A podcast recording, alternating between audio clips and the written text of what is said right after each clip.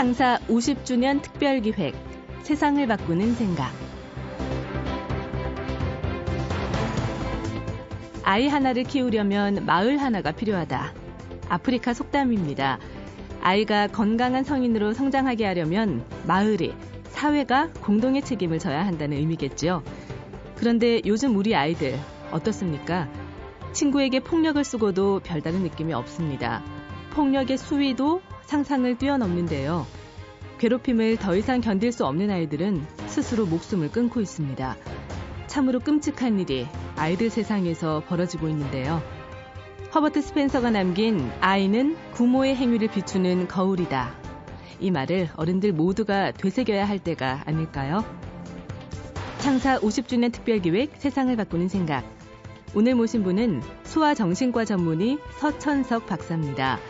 현재 행복한 아이 연구소를 운영하고 있고 대한소아청소년정신의학회에 이사를 맡고 있는 분입니다. 얼마 전에는 하루 십 분 내 아이를 생각하다라는 책을 내기도 했는데요. 서천석 박사가 생각하는 학교폭력의 원인과 처방, 함께 들어보시죠.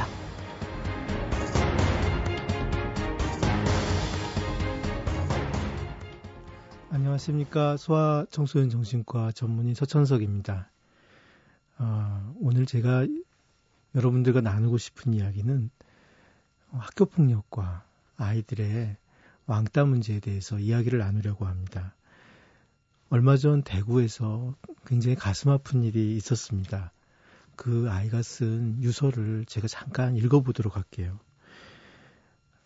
하지만 내가 그런 이유는 제가 그러고 싶어서 그런 게 아니란 걸 앞에서 밝혔으니 전 이제 여한이 없어요. 저는 원래 제가 진실을 말해서 우리 가족들과 행복하게 사는 게 꿈이었지만 제가 진실을 말해서 억울함과 우리 가족 간의 오해와 다툼이 없어진 대신 제 인생, 아니 제 모든 것들을 포기했네요.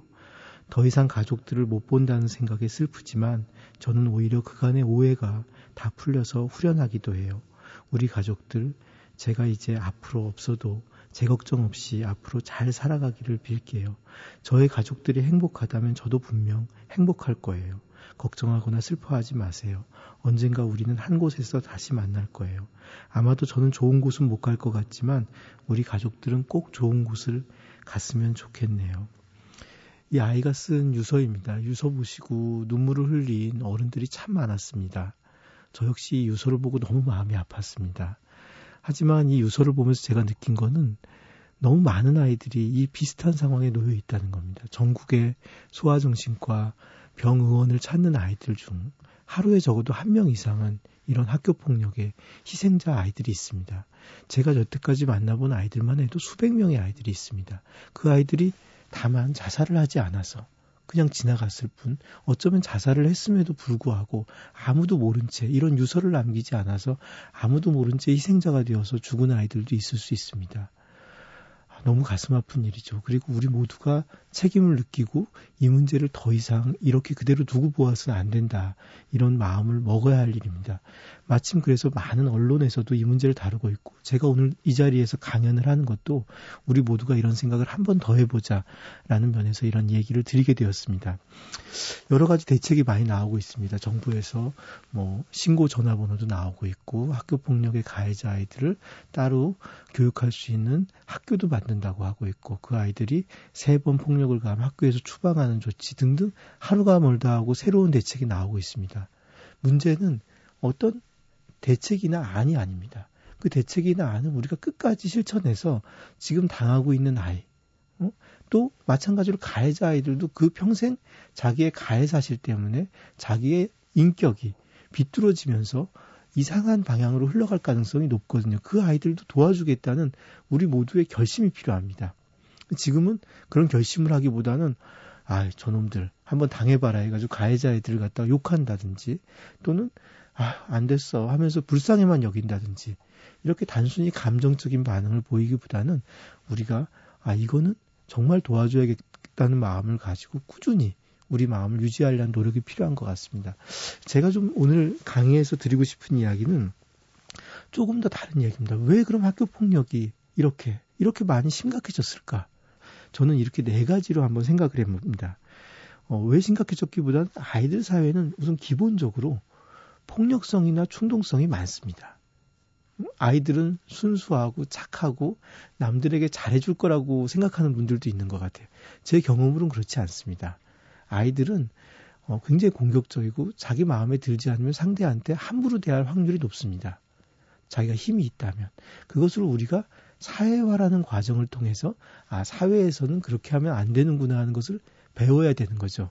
그것이 우리가 교육이라는 과정으로 이루어지는 겁니다. 만약에 교육으로 사회화를 충분히 하지 못하면 이 사회는 전체적으로 폭력적이고 충동적인 방식으로 자기 욕구를 충족하려는 것이 많을 겁니다. 실제 우리 사회의 수준이 그렇습니다.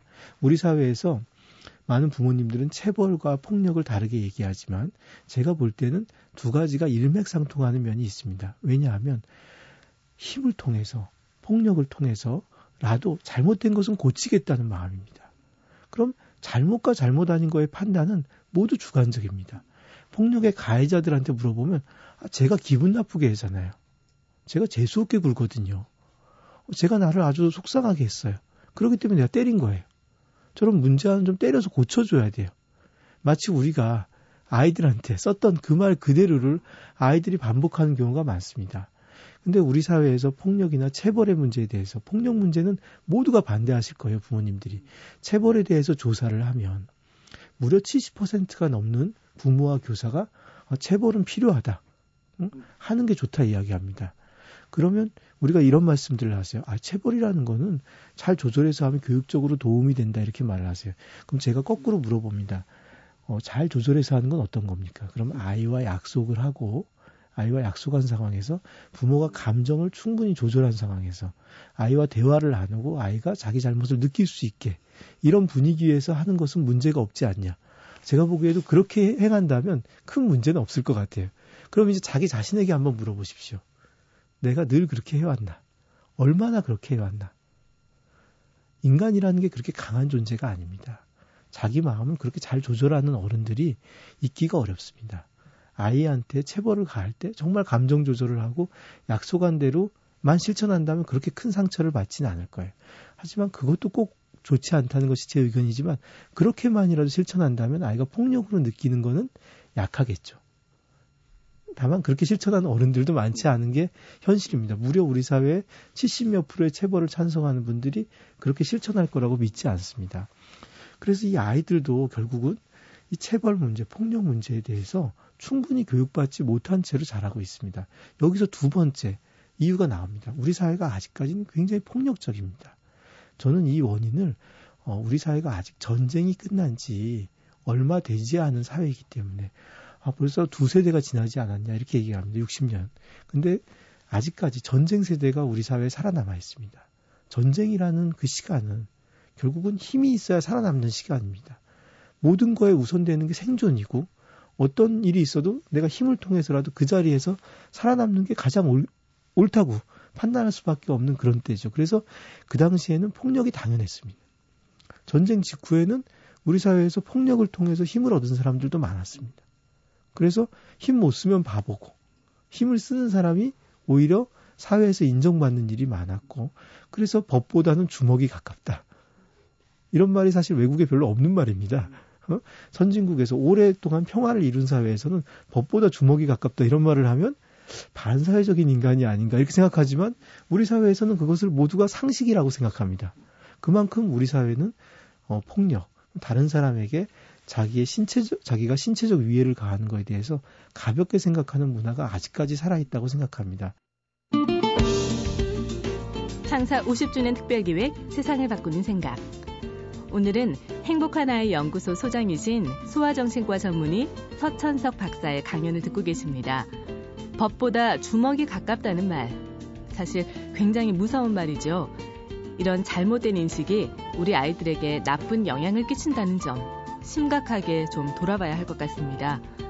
꽃다운 아이들을 죽음으로 내모는 학교 폭력의 원인과 처방, 서천석 박사의 말씀 계속 들어보시죠.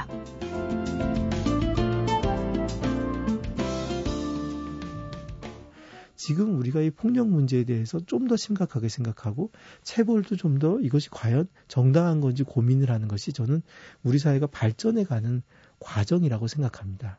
세 번째로는 아이들은 인정받고 싶은 욕구가 높습니다.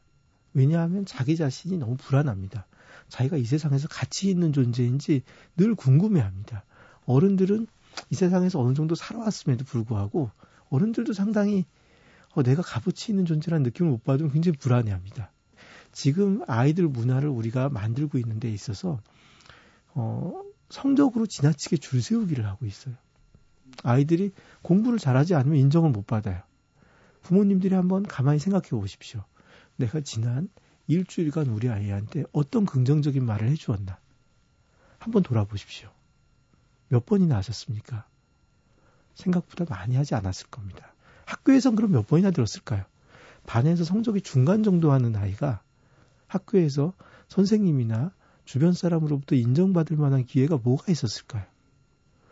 이 아이들이 손쉽게 빠져드는 게 자기네들 사이에서 권력을 만들고 그 권력을 행사하면서 내가 강하고 내가 괜찮은 사람이라는 느낌을 받고 싶어 합니다.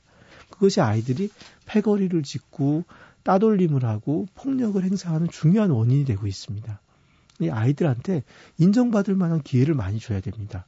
아이들의 개성을 존중하고 그 개성대로 성장할 수 있게 하지 않으면 단지 성적으로만 줄 세우기로 해서 인정받는 애가 고작 한반 서른다섯 명 중에 서너 명만 인정받는 사회라면 이 아이들이 행복하게 자기를 다른 방식으로 자기의 내면에 있는 어떤 인정받고 싶은 욕구를 사회에서 인정받을 수 있는 방식으로 풀어나가지 못하면 사회에서 인정하지 않는 방식으로 풀어나갈 가능성이 매우 높습니다. 마지막으로 우리 사회가 요즘 들어서 왜 더 심해졌냐 하면 예전에는 폭력은 꽤 많았습니다. 전쟁이 지난 지 얼마 되지 않은 폭력은 많았지만 공동체라는 것이 살아있었어요. 그래서 아, 지나치게 하면 안 된다. 저 아이들도 계속 볼 아이들 아니냐. 서로 적당히 하자. 지역사회라는 게 살아있고 공동체가 살아있기 때문에 너무 함부로 하면 안 되고 또 도와주려는 사람들이 있고 어른들이 나를 지켜보고 있고 이런 문화가 있었습니다.